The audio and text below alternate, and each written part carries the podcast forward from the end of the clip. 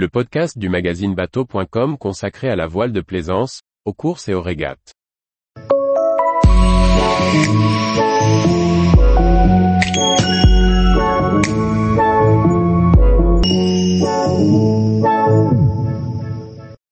Berlusconi, un homme politique qui fut aussi armateur de yachts. Par Briag Merlet. Silvio Berlusconi, décédé le 12 juin 2023, a marqué la politique italienne autant que le monde du showbiz. Il a également possédé une série de yachts et bateaux de plaisance, à voile comme à moteur. Voici quelques-unes de ses embarcations de luxe. Silvio Berlusconi, disparu le 12 juin 2023, est connu du grand public autant pour son parcours politique, comme président du Conseil italien à quatre reprises et au total 3339 jours, que pour son empire économique à la tête de médias en Italie et en Europe ou de clubs de foot.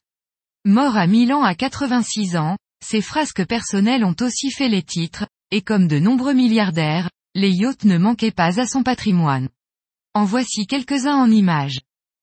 Silvio Berlusconi a possédé plusieurs voiliers du chantier toscan Perini Navi. Il fut d'abord le propriétaire d'un voilier de 40,4 mètres construit à Viareggio en 1991. Le yacht, baptisé Principessa Vevia, avait été nommé ainsi en référence au surnom de sa fille.